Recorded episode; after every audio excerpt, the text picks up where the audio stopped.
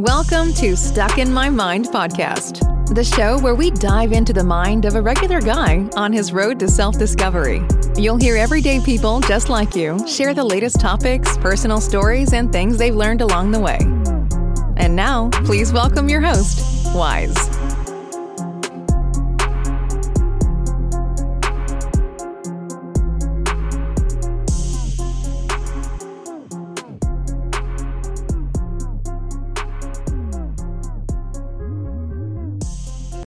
It's your boy WIZ Wize, and today's episode is presented by Away Travel. Quite simply, Away makes everything you need for your trip away.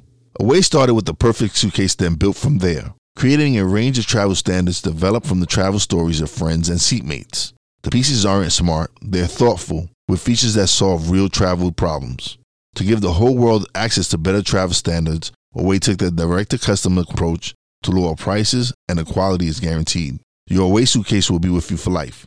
We are teaming up with Away and Podgo to give you the best deal on premium luggage by going to podgo.co backslash away. That's podgo.co backslash away. Away Travel, here to make your journey seamless. And this is your boy Wize, and I'm out. Peace out. And welcome to another episode. I am your host, W-I-Z-E, and I have a very special guest all the way from Australia. He's a former police officer. He is now an author, and he is the director of the Blue Flame, the Blue Flame Project. Clint Adams, welcome to the show, Clint. Hey, it's great to have, be with you today, Wize. All the pleasure's mine, man. I've been actually the episode I just released yesterday. I had a couple who are they're from Erie, Erie, Pennsylvania, and they wrote up. They're very into anti-bullying and mental illness and everything. And they wrote some children's book to try to help with anti-bullying and basically just show people that it's okay if you're different. So, so re- I've recently I've been really wanting to get into more with mental health issues and everything because I've had some friends who've, who've, who've committed suicide and, and I've had a couple of friends who've, who've lost children because their children have committed suicide. And it's a big thing going on right now because of the pandemic. So I know you deal a lot with things like this. What, what is your take on what's going on right now? Yeah, look, uh, my, my, book's also around bullying, and mine kind of started differently in the sense that I, have worked as a counsellor. I won't bore people with details of my background, but I worked as a counsellor for a police force and in private practice years ago. And then I went into change management work, and I'm dealing with adults at a workplace. And so part of my, my roles in that space has been about developing programs for adults to help with their leadership, help with their mental health and resilience. Obviously, when you think of, of healthy employees and in mind and body, you're more likely to get better leadership, better interactions, all, all the good stuff that come with those things. And so, you know, th- those patterns seem to emerge a lot. I started running programs to help these adults who not necessarily always struggling, but, you know, can always help with their resilience and really focus on how you can build on, on having better, uh, I guess, resilience and, and, and different ways of coping mechanisms and stuff like that. So, you know, over the years, I, I had many different roles, but I had a role way back where I was in working for a healthcare provider, you know, hospitals, community centres, and health centres and stuff. And I could see statistics of really young people 11 and 12 on antidepressants and all the stuff that come with that. And, and then you can't, you kind of start putting two and two together. Yes, I'm dealing with adults, but they're all being kids at some point. So those same kind of patterns follow you through life unless you change things along the way. And so the way it, it all kind of comes from me is about us being able to, to get in earlier and help that us as kids and help kids at a much earlier age try to develop those things and, and develop skills that come with it, like even little things that people don't realize are so important and that I see with adults, how they interact with each other and the conversations they have and don't have with each other is, is a massive problem when they get older. And so to me, you know, it's a massive problem when we get younger. Bullying, bullying's a classic where, where you know, a lot of people kind of go, oh, you know, kids not to bully other kids, but kids who would generally feel something themselves, they've got personal pain, they, they're getting bullied, treated badly by a parent. And so they take that out on somebody else and they want to show dominance and show power themselves. So all those little things add up. So they're not the they're not the kids who are going to get the parents who are really good role models. So, you know, they're, they're, kind of behind the, the eight ball when it comes to what I call risk factors. You know, if, if you've got a, a kid who's being abused, childhood trauma is a good indicator that someone's going to struggle with mental health down the track, right? So, what can we do if someone, we can't always stop all the trauma because the parents are the parents and they've kind of got a hold of their kids, you know, between the ages of zero and five and six So, you know, what can we do once they get to that five or six age where schools and that people get more uh, involved in their lives and stuff? So, you know, for me, that's the key to it around helping kids who are traumatized not become bullies. They come into school brand new, they don't know any different. So, h- how do we help them understand that, hey, if you're feeling frustrated and angry, you don't have to take it out on somebody else. You can do it in different ways. You can deal with it. We can help you. We can talk. Dialogue's a key piece of it. And so for me, that you know that that whole um, how we can help kids and how we can help adults then be, becomes kind of the same issue. The only difference is when I'm dealing with adults who've got 20 or 30 years of issues and, and patterns that they've developed, it now becomes a change management model. You've got to kind of get them to change a habit they've already got existing. When you're dealing with a five or six year old, they don't have those habits yet. They might have a little bit of it, but you know, that experience of interacting with lots of other people is new to them. So, you know, you've got an opportunity to really get in earlier and, and work in that space. So for me, that's, that's kind of the key piece pieces of work that, that I'm really focused on in my book around explaining to a school how they can do this better, what, what kind of patterns of, of breaking patterns or setting good habits in place deliberately as teachers and schools is a key piece for what I kind of advocate. How does someone go from being a police officer to being a counselor, going to basically go, to being a counselor, helping people with mental issues and being there? It's a it's a completely different realm. Like police, yeah, I get it. You help people as a police officer, yes, but more you're now more dealing with the mental part of it, the mental aspect of it. What how what made you transition from that to what you're doing now? Yeah. Yeah, look, a lot of people, when they look at my resume, they ask the same question. And so for me, I guess there were some key touch points. I, I, was always interested in psychology. When I was at high school, Silence of the Lambs and profiling was kind of this new thing, yeah. thing. You know, John Douglas and the FBI are really doing this stuff. So I was very excited by psychology, but probably for the wrong reasons, looking at, you know, people who going around killing people, which isn't, which isn't exactly ideal. But that's kind of got me interested in psychology. Then when I, I did a science degree in psychology and pharmacology, so I was kind of looking at also how you know medication and stuff affects people's brains and their psychology. But I was really interested in in the forensic side, even though back then, I'm showing my age. This is in the 80s. So when I was at university, they didn't have forensic actual psychology departments or anything like that, or courses specific to that. So it was a very broad science degree in psych. So I did that, became a police officer with the view of trying to go into one of those kind of squads back then.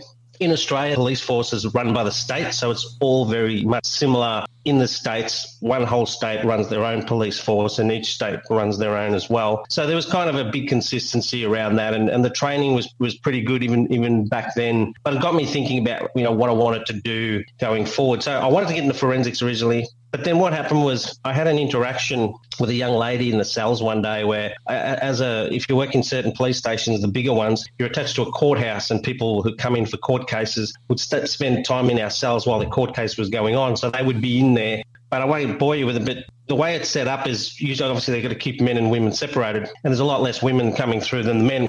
And, and, at this particular time, I was in charge of the cells for a period. We used to do three month stints in there. And there was this young lady in there, and she was maybe 24, 25, a heroin addict who'd been kind of in and out of, you know, the court system, done a lot of silly things nothing too crazy, but a lot of thefts and stuff to support a heroin habit and you know other things that, that come along with with that whole habit issue. Anyway, she was by herself in the cells, no other women with her. The other guys kind of have an exercise yard in a few different cells. So I was talking to her through the flap in the door, like you see in, in normal prisons where you serve them their food.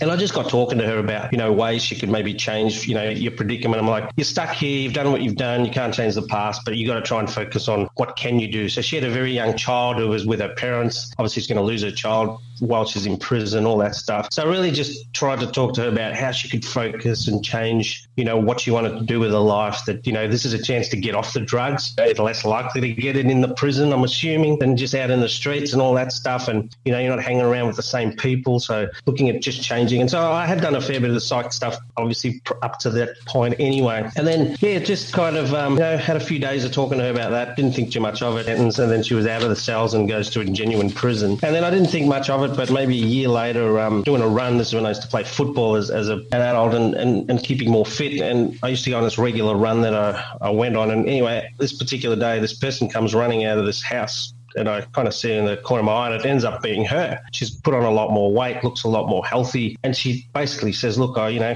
I got out a little while ago. Now I thought about what you told me when I was in there and, and really focused on getting my child back, focusing on a future future for me and my daughter, and so all this. And so she said, "Look, I'm living with my parents now, which was the house she just come running out of. I just wanted to say thank you because I saw you running past."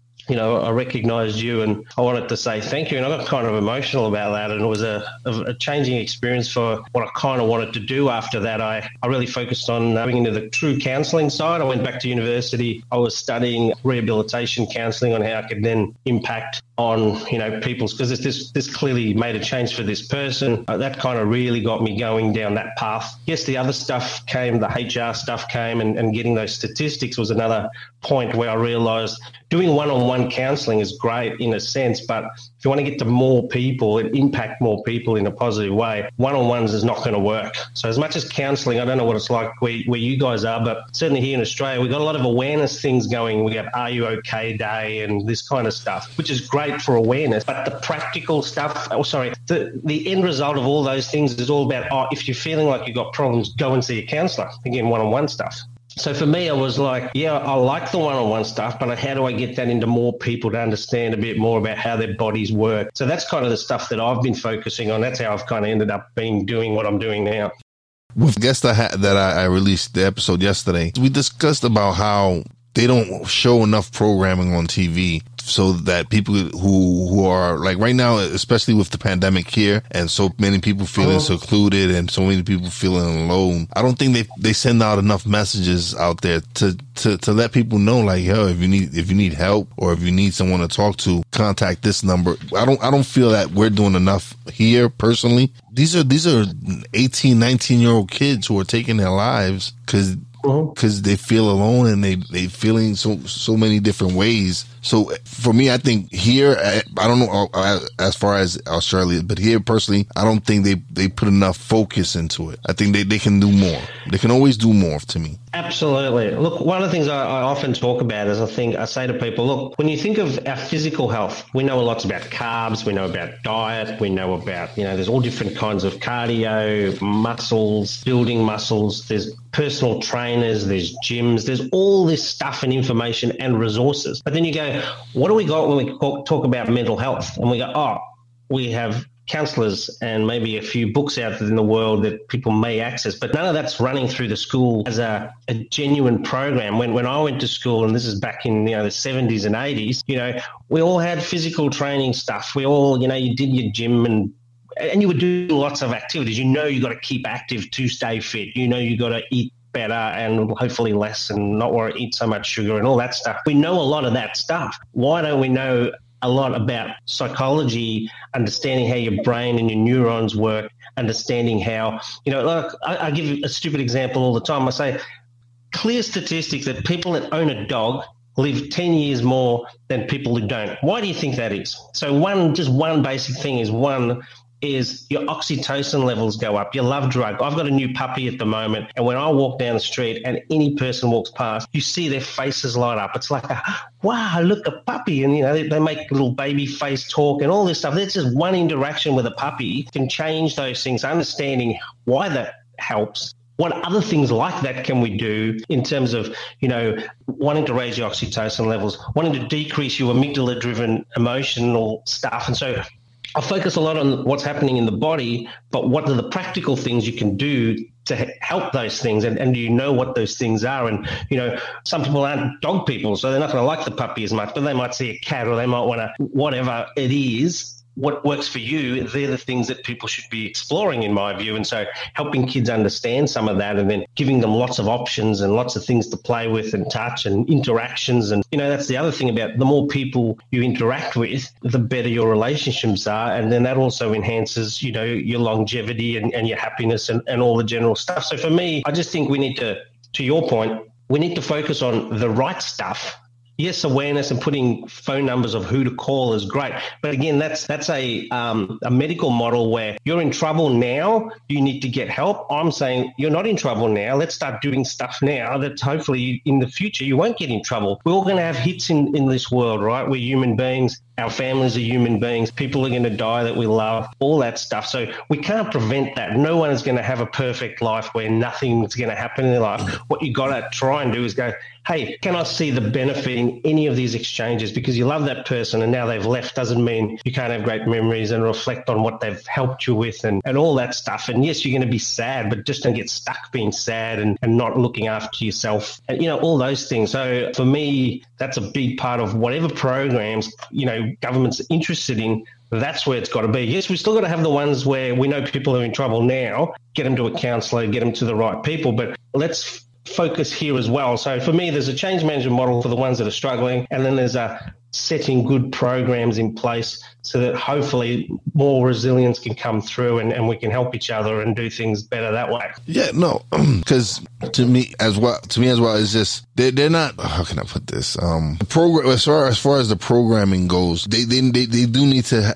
There's such a stigmatism against mental illness they don't look at it as what it truly is. It's a disease and, and need, people need help and they don't treat it that way. They, they, it's like frowned upon and looked into a negative light when some of these people can't help what's going on with what's what's going on in their brain. It's these these it's something the brain is something that's very complicated and these people don't have the answers. So instead of trying to be helpful, they just they, they put a label on them and it just uh-huh. and it's just sad because and because like I grew up I'm, i was born I grew up in the, the 80s and 90s so I'm a little little bit behind you but not that by much. Sure. And and for us we we like we're the, like we're one of the last we're we're the last generation that really actually played out outside and got to spend, got to really know your environment. And, and there's, there was always some, someone in the in the community in the neighborhood that had issues, but they there were more obvious issues that you could tell you that person was something wrong with them. But you you yep. you always wondered there were certain people, other people that they looked normal, but also had mental issues that we weren't aware of, and it, it was a different time. Mm-hmm. And now with yep. with the way technology is and all the information that we have, it's easy to diagnose and, and understand how now you now that I think about it, like what that person was. Wow, if you think about that person back then, was probably suffering from some of the things that you're learning that mm-hmm. we're learning about now. Yeah, definitely. Look, one of the key things I run, people always ask me, like I run um, sessions with with like school age kids and, and kids that are playing sport. I was supposed to do one, unfortunately, COVID prevented it, but um, I was supposed to do one with a sporting group, uh, about three or four hundred kids, you know, ten to seventeen, I think they were, and um, they had a couple of suicides last year, and, and the president of of the um, organisation asked me to come and run a session with the kids, and then I, I really wanted to tell him because he said, "Oh, we want to try and focus on, you know, what can we look for in terms of this, this, this." And, and, there's a couple of reasons to your point also around technology. When we were kids, you knew everyone that lived within probably a kilometre of you because you kind of hung out, you were outside. So natural interaction or propinquity, as they call it, being close to people, just closeness around you. You know your neighbours, they know your kids. You know, if you're not home and they go, hey, what are you doing? And they look after each other. So there's a community yep. piece to that that mm-hmm. does. And then we know each other, right? Like, you know, Clint's normally a happy person. If Clint's sad, you kind of pick that up pretty quick. But if we don't know our neighbours and we'd say, you know, you might just wave and not really talk to them and not interact and know them, it's a lot harder to pick those things up. The other thing is when I'm working with this kind of stuff, I, I, really want the parents there because this is the part, and this is your point around the stigma as a community or, or as a society, sorry, you know, a lot of countries I'm sure America is the same as, as Australia around that whole Western influence, influences where, you know, the stiff upper lip, big boys don't cry, all that stuff. So there's these comments that we as parents, or my parents certainly did it, and then I know everyone else, we use fear as hovering punishment over a child. And when it comes to anything, like if you do that, you're going to lose this, or if you do that, this is going to happen. Don't make me come over there, all that kind of stuff, right? That fear. So we develop these fear characteristics. You know, we think we come out okay. Most people do. But what happens is when it becomes something like there's these undertones of the mental health stigma. Oh, you know, that kid's not all there, you know, or they use derogatory terms and call them retarded or whatever it is. So th- there's there's there's negative things that pop into the little kid's head when they hear people talk about that, including their parents, including their friends. Oh, look at the loony, or look at this. And I know I'm using these terms. This is what we've heard over the years. I'm not. I don't, certainly don't use that in, in general speak, but they're the type of things that pop in your head and you hear it. So you go, oh, I don't want to be called that. So if you are struggling, you're less likely to want to talk to anyone about it, right? Because you don't want that. Yeah. And so we build up we build up this view of what mental health is, or people who are struggling with mental health that you know they're seen differently, they're treated differently. So so people won't say things. And so you know when I run a session on on helping the parents understand some of this, I'm saying you've got to create a safety for your children to have a conversation, even if you've said those things in the past and they've got that undercurrent. You need to have you know we have the, the conversation with your parent, your kids about sex and all that kind of stuff, right? There needs to be more conversations around your mental health and saying, no matter what happens, no matter what I've said in the past, you can come and talk to me and your mother about anything. We'd rather you come and talk to us. We help you fix it, right? And so creating safety to have conversations is a key piece. There's a really good model called the dialogue model, which comes out of a book called Crucial Conversations. And I use that model a lot because there's two conversations when people are talking. You and I are talking now. I don't feel uncomfortable. You don't seem to be too uncomfortable. So we're having a free flowing, throwing information to what they call a blue pool the moment there's a safety issue, like if, if you and I were interacting and we're probably people that don't get on with each other, there's a fear factor about what you're saying and a, and a safety aspect about what I'm saying in your. So there's other conversations happening in your head at the same time. We both got our brains, we're both thinking stuff. And if we feel uncomfortable, we either go to silence or violence. Fight or flight kicks in, right? Because when you're fearful, they're the things that get dominated. And so this is the same with any conversation. If I'm a person who over the years, you know, I've heard dad say, oh, you know, big boys don't cry. And now I'm feeling emotional. To go, okay, I can't let dad see me like this. So I don't want to have that conversation that I'm struggling. So you put on the brave face, you do these things. And there's lots of reasons for this. There's cultural reasons. Some cultures are very, you know, a male dominant thing. I'm not saying it's only males, but I'm just using that as an example. But there's lots of reasons that people don't say things because of the culture, the religion yeah. they're brought up in, because they, you know, they frown on those. No, you're absolutely, you're absolutely right. Because even here, the Hispanic and the Black communities, it's frowned upon.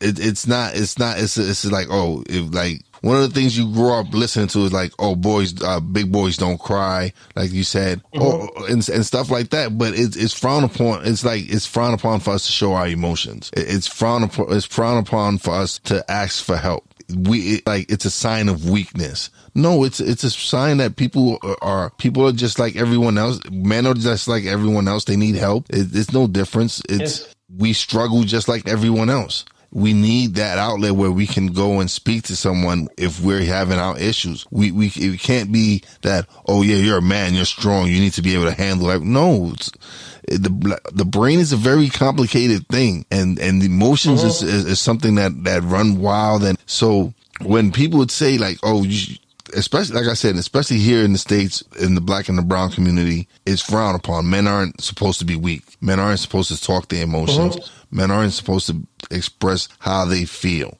because it's a sign of weakness. No, I, I, oh. you, it's not. It, it's you need help. Sometimes you need to just talk to someone to relieve some tension, some stress, anything that's on your chest, anything to help you uh-huh. get these things out of your, get them out of your mind and and out out there so uh-huh. people can help you.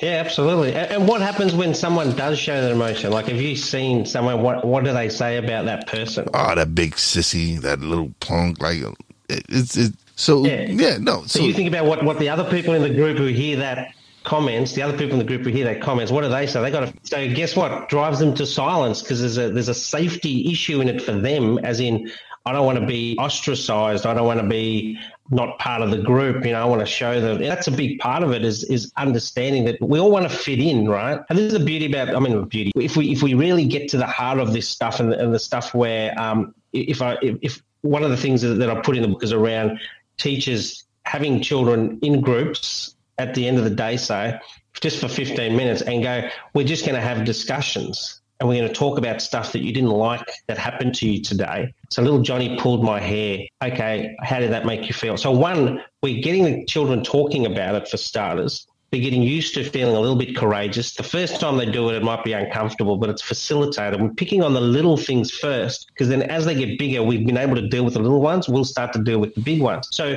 from a, a bullying perspective, if little Johnny's normally, or a future bully, if you like, we're trying to get calibration of what behavior is acceptable from the group. We're also trying to get the whole group going, you know what? I don't like the way you treated her either. Because one of the things that you find with bullying is there's a bully there's lots of people that see the bully bully the person and they don't like it either, but they won't say anything because again, fear they factor don't want to be bullied. Yeah. the game. they don't want to be bullied. Yeah, then they so, don't want to be bullied. Yeah, yeah.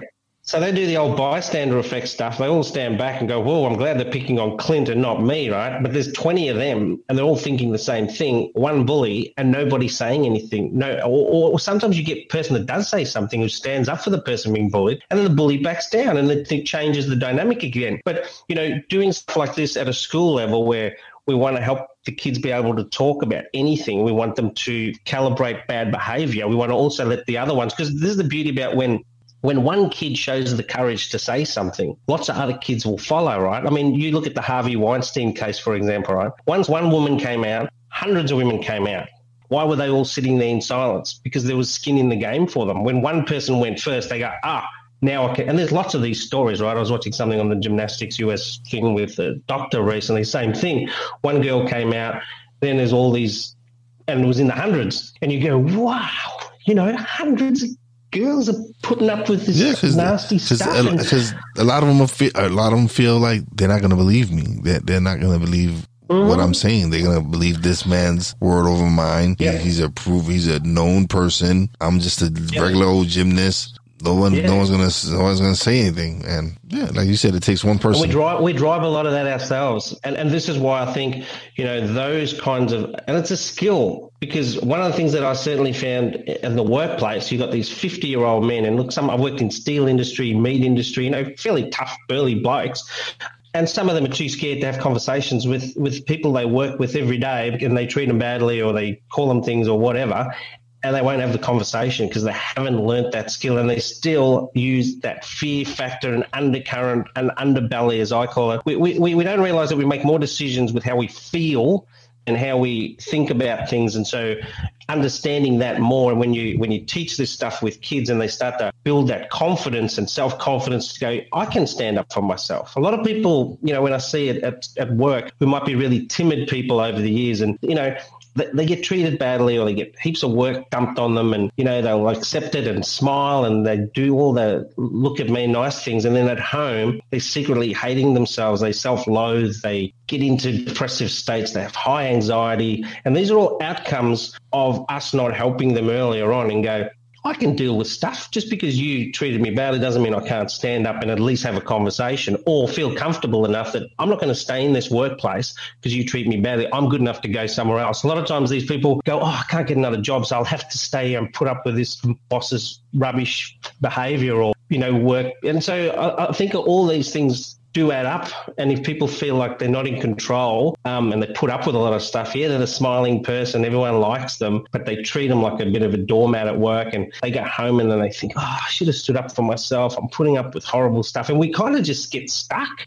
And so, you know, all these things, again, I, I, relay back to them as kids and go, wow, you know, I wonder, like, th- there's some people that have come to see me after I've run my sessions say, look, I did struggle with mental health as a kid or I was abused as a child and this is what happened to me. And so part of me is about ha- helping them deal with that and go, don't let that be a dominant piece in your life. You can change those things. You can use this to grow. And so, you know, for, for me, it's, it's important to to really focus on the change management stuff, but also on, on the, the dealing with children and, and really helping them, but helping the adults too. Like a lot of times the adults and our parents would have been the same best intentions for us, right? Because for them, they also go, there's skin in the game for my child. I don't want my child to be called the sissy. Same kind of conversations you just said. They know this even more from an older school time, right? You don't go in there and, you know, you go in and stand up for yourself because they're going to take it on you. Like, you know, I got bullied at school and my dad's advice was get in there and, you know, start yeah.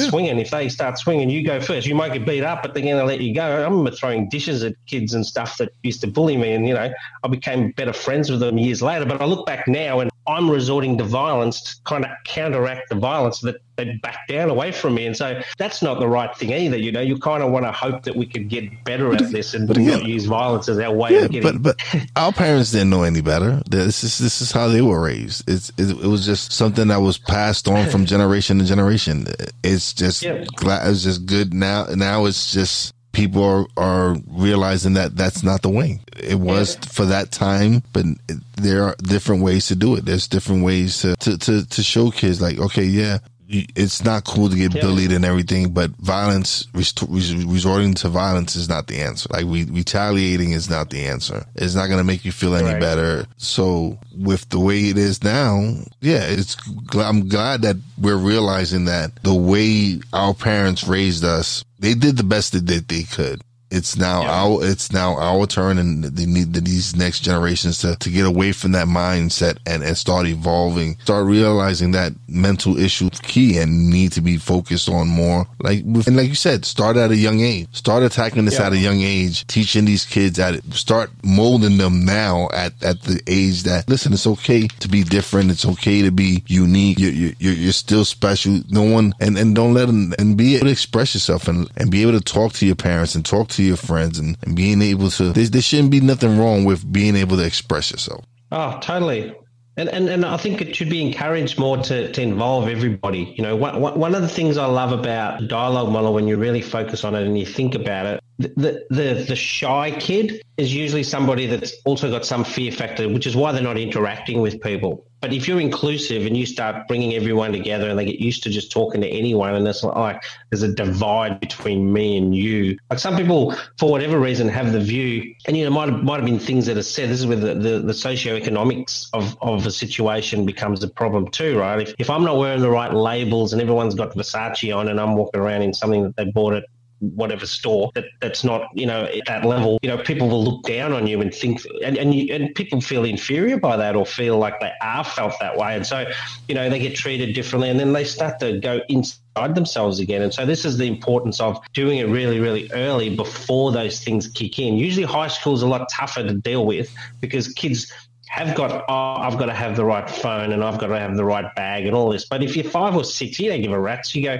hey, there's a new dude who's he? I don't know him. He looks nice. He was nice to me. He talked to me. He, you know, and then it's it's about interaction. When when we're kind of older, when you're a kid, and choose who we want to interact yeah, with. When you're a kid, you don't care. You just you, you play with everybody. You're just there to have fun and and and every. And as you get older, that's when you start getting into materialistic things and you start separating people because oh that person wears this kind of clothes or this person wears this yeah. or and and and it's funny because everybody like over over here like over here everybody wants to be into styles and all that and and but if you truly think about it, like the true, true wealthy people don't buy Versace, don't buy these things. These are things that are given to them. These are things that these companies give them so they can flaunt mm-hmm. on the on the red on the carpets and the runways. And they're not paying for yeah. this stuff. Walking promotion. Yeah.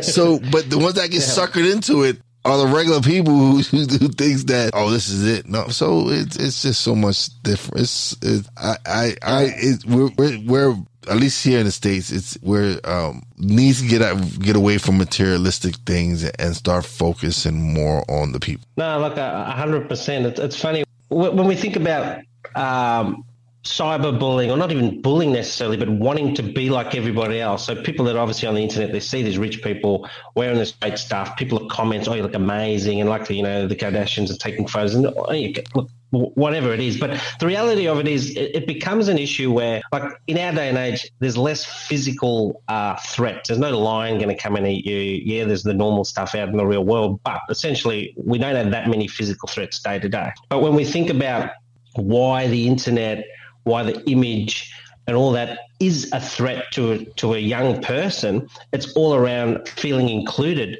and not wanting to be excluded or ostracized. So there's there's a, a, social threat to them. So they feel again. I said about feel right. Oh, she's got the bag. I don't have the bag. Why do we have to be so poor? I, and then they start to, you know, don't feel good about themselves because of what I'm wearing. I mean, a shirt is a shirt, right? At the end of the day, it's here to keep you warm or, yeah. or whatever in terms of general security. And yeah, it'd be great to have certain things. And there's nothing wrong with buying stuff. There's no, there's no issue with that. Yeah. But what happens is people don't understand how the brain works our there's so many uh, in your brain there's a greater experience on the anticipation of buying something or the anticipation of certain things than the actual things so they buy the they oh, I really want that bag you know a Gucci bag or whatever and their, their brain's so excited and they want to feel good about that and that's why they go out and buy. And then two days later they're looking at something else because that bag really isn't the thing that's keeping the buzz alive. You know to your point if you do well and do things with people and lots of other people you get that greater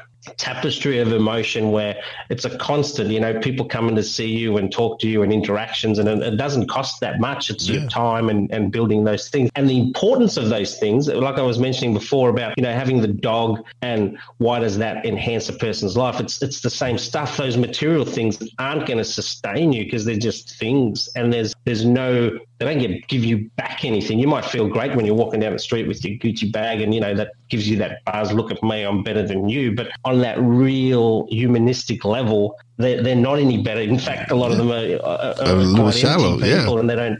You know, how many rich people don't commit suicide? You know, seemingly high, rich, rich Yeah. should have everything going for them, and you go, they got their life all out for them, but no, they're not happy. And then you got another guy. You know, I watched a documentary of these people. I can't remember where they were now, but they lived in this village. They had bugger all basically, and you've never seen happier people. You know, they're playing with bottles and sticks and stuff, and this is their toys that they play with. And you look at them, and they, they're just so much happier. Yes, they're poor; they've got enough to eat, But they don't realize it. They don't realize that they're poor. They, they it's just what's Right. around them. It's it's what's around them. They don't they don't think about it as being rich or poor. They're just finding things to be happy with in life. They they look at they look at the brighter side of, of things, not just not just focus. And like you said, yeah, look at all these look at all these celebrities that you think that they're so happy and they're so rich and they oh they're they're adored by millions of people and they take their lives. Like Mhm, absolutely.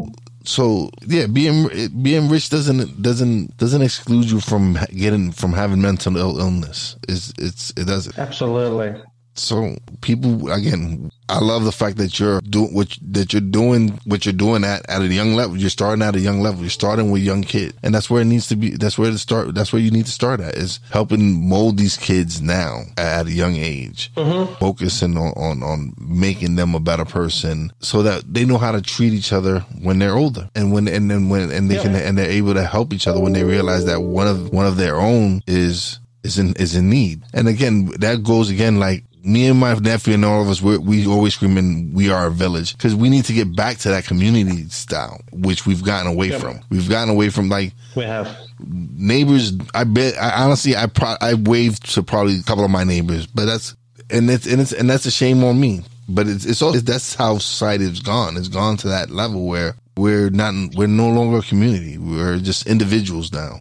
No, definitely. I, and I think, um, you know, doing things a little bit differently, like, you know, I'm not saying you, you go and do this tomorrow, and I'm a bit the same. I, I, I, actually deliberately go and talk to some of my neighbours a bit more now because I'm saying all this stuff, and then I'm, I'm like you, I'm going, I don't do some of that stuff. Yes, we say we're time poor, and sometimes it's you, you've only got that split second of interaction, but there's no reason to go, oh, so, you know, I'm cleaned, or, you know, introduce yourself and, and that kind of stuff. And so um, it's amazing how when you do more of that, you'll find that they'll talk to you more next time, or they talk about the dog. Like the guy next door now, I know who he is, and he's got a dog. I've only moved in this place a few months ago.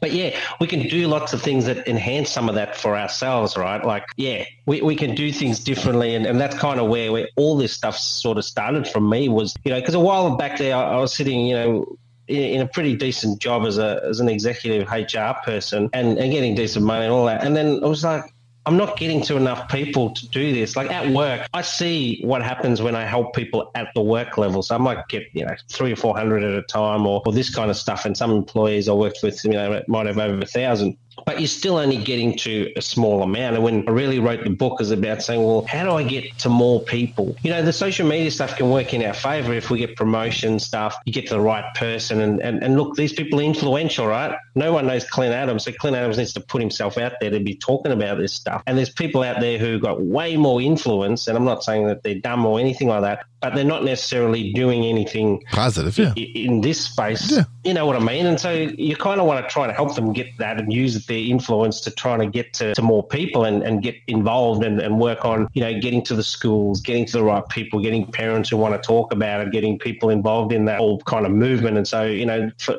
for, for us, it's about starting that and, and, and working on, on doing those things. So there's a few things I've got kind of coming up this year, which which hopefully will allow me to actually see people in you know in schools and in organisations. Unfortunately, last year was a bit of a write off, as you can appreciate. Yeah. Um, but look, th- things are the way they are. But no, it's- been really good work for, for me personally. Like you said, you know, when, when you know you're doing good things, you kind of feel good about yourself. Like this last 12 months has been such a great, or probably the last six months um, when I've gone to really trying to do this full time and, and, and give up my work and stuff like that. So I, I only do consulting work now and not work for a company anymore. So really focus on doing those things. Oh yeah, like I, I started my podcast at, at the at the end of March and I released my first episode at the end of April. And Right. once I got behind the mic, I realized this is what I wanted to do. This is when I, and, and then when people started, when I started getting on guests and people started commenting and telling me, Hey, I enjoy your show. This particular show inspired me to go do something. So when, once I, once I started getting those comments, that feeling of like, wow, I have a purpose. People are actually mm-hmm. listening. I have, I have an audience. I need to start spreading out these positive messages and, and, and spreading out message that you're not alone and you need, and if you need help, there are people out here to help you. Yep. So absolutely, I, I find I find that this is my calling. I, it's it's meant for me to help spread the word and and spread messages, positive messages out there, and just and try to help as many Fantastic. people as possible. Yeah, and look, I mean, that's the great thing about. I know we can bag the internet and, and bag social media, but because we can do it so quickly, and if people like something and it and it resonates with them, like obviously your stuff resonates with people, they'll they'll put it back out there and they can send it out quickly and they can touch the 300 people and their friends can touch another 300 people and suddenly you know you've got a movement that's you know older days you didn't have that you know one person would read a book and then they'd tell someone or yeah. two people at home, but the, everything can spread so quickly. So it's great that you're getting the results since March. Wow, that's fantastic. Yeah, it's like my first few months. It, of course, it, I was it was me breaking in and not really knowing what I'm doing, and I still don't know what I'm doing, but I'm growing. I'm growing, and and I'm having a great time, and I'm and I'm having I'm having some great conversations. I, and the last few episodes, I've I've spoken to people that that are really trying to make a difference out there, that are really trying to help people and really just be positive. Just like it's so much negativity out there. That's and Very for true. me, one of the things I try to focus on is just try to put try to try to battle that back with some with some positive content. Yeah, it's funny you say that because a lot of people don't necessarily want to be negative. They they they don't realize this is where when you understand when people understand, you know, they can kind of see through what they've been like.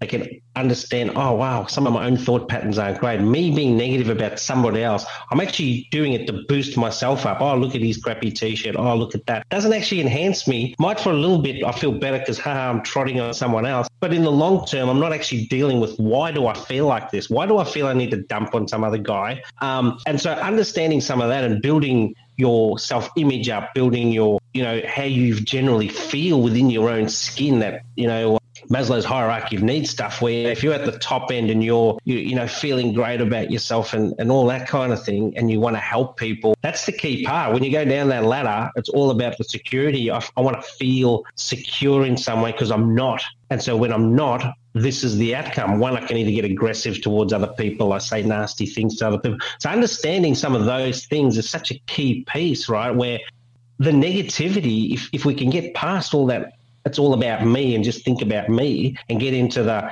I can help myself, I can help other people, and, and it's a bigger, you know, approach. You, you feel better about it. And then the negativity slowly starts to go away. But what happens is you get a group of people all in that negative state. They all are like a whole group of people all, all wearing the right gear, hanging it on another person. Again, where that bully mentality comes in, and then they pick on people, and then the in group and the out group, and there's that exclusions, and you know they're not quite as good as us. And we've all seen the Mean Girls movie kind of stuff, right? Yeah. So these things happen because we allow it to happen. Whereas, like I was saying, if we start that earlier on and kids feel comfortable with each other and go, hey, hang on, we've talked about this hundreds of times. It's not nice when you say that about that person. It's not nice when you say that to me. I don't like you're saying it to them. And and the group, you can actually the group has a lot more power if we allow it to. And so building that group dynamics, like if you're in a classroom with kids that have all interacted, that all get on great, they know they're different. One person might be dark, one person might be white, one person whatever, and they don't care because they're so young and they're interacting with them. They go, oh, I know a Chinese kid. He's really nice. His name's blah, and we talk and we do this, and and and we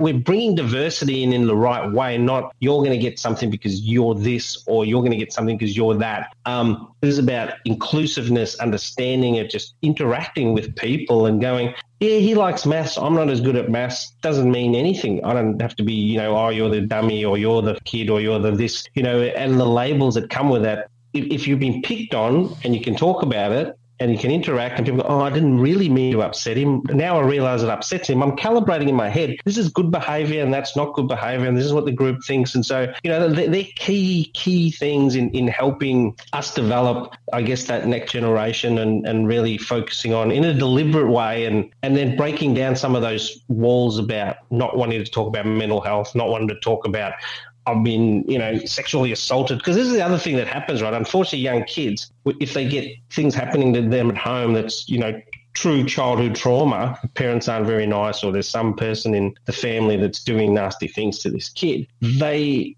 they don't go and talk about it. But if they were getting normal into, and so these things sometimes don't get found out till later, and they're dealing with it in silence don't know how to deal with it because hey it's unnatural but they don't know any different because they're not really you know even sexually active or anything like that so they don't understand what's going on. They know it's not right but they feel bad they feel dirty or whatever they feel. So even those things coming on through early school life if we can get the kids who might just start talking about something that happened even if you know someone goes hmm that doesn't sound right. What what do you mean? and you know explore the conversation more you, you, get more opportunity to hopefully get to that kid before it's years later and, and they've had to deal with a lot of trauma. And, you know, that's another piece that I really, you know, always bugs me around kids who experience trauma are also the ones more likely to have mental health problems down the track. So if we can get in early enough, hopefully we can avert extra years of, of trauma and dealing with that stuff in silence definitely, definitely. So, Clint, let everybody know where they can find your book at and um, where they can they can reach you at. Sure. So, so you can get on Amazon. Amazon sell it. It's called "Lighting the Blue Flame" by Clint Adams. Obviously, me. Um, unfortunately, my my publisher's in the UK, so there's been some issues getting physical copies, especially to Australia. But I don't know. Obviously, maybe the US a little bit different. But Kindle's probably the quickest way if people are really interested in it.